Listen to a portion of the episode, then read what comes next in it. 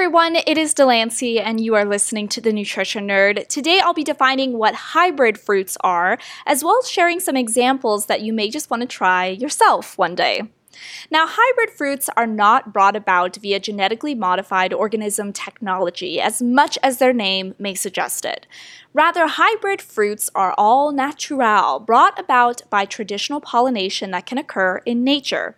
Now, humans will sometimes engage in controlled pollination as a way to breed new generations of fruiting plants with increasingly desirable characteristics.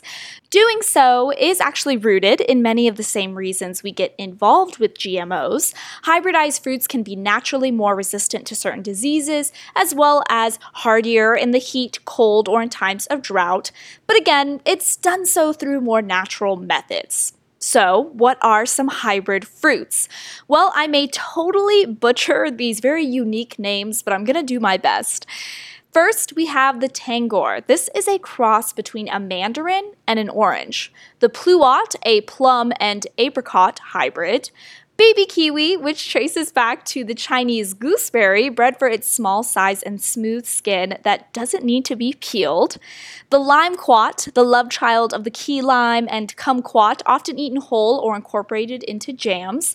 And finally, the pineberry, a newer creation made from white strawberries and red strawberries that tastes like a pineapple flavored berry. Now, these hybrids are certainly not the norm and therefore can be really difficult difficult to find them all in one grocery store. Near impossible, really, I would say. But these unique fruits do make their appearances in the produce aisle from time to time, available to brave and curious shoppers. So just keep your eyes peeled and maybe you'll spot one. Take them home to enjoy and or freak your kids out with them.